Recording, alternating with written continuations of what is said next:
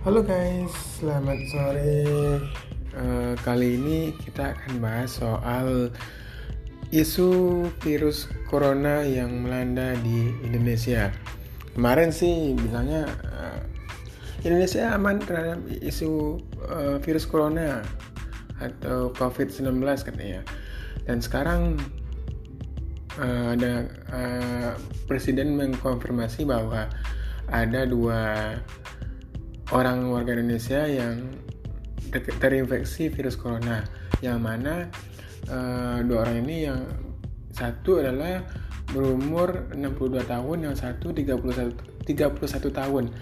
Uh, kalau nggak salah mereka adalah ibu dan anak kalau nggak salah beritanya. Itu yang dikonfirmasi oleh Presiden Joko Widodo kemarin gitu. Uh,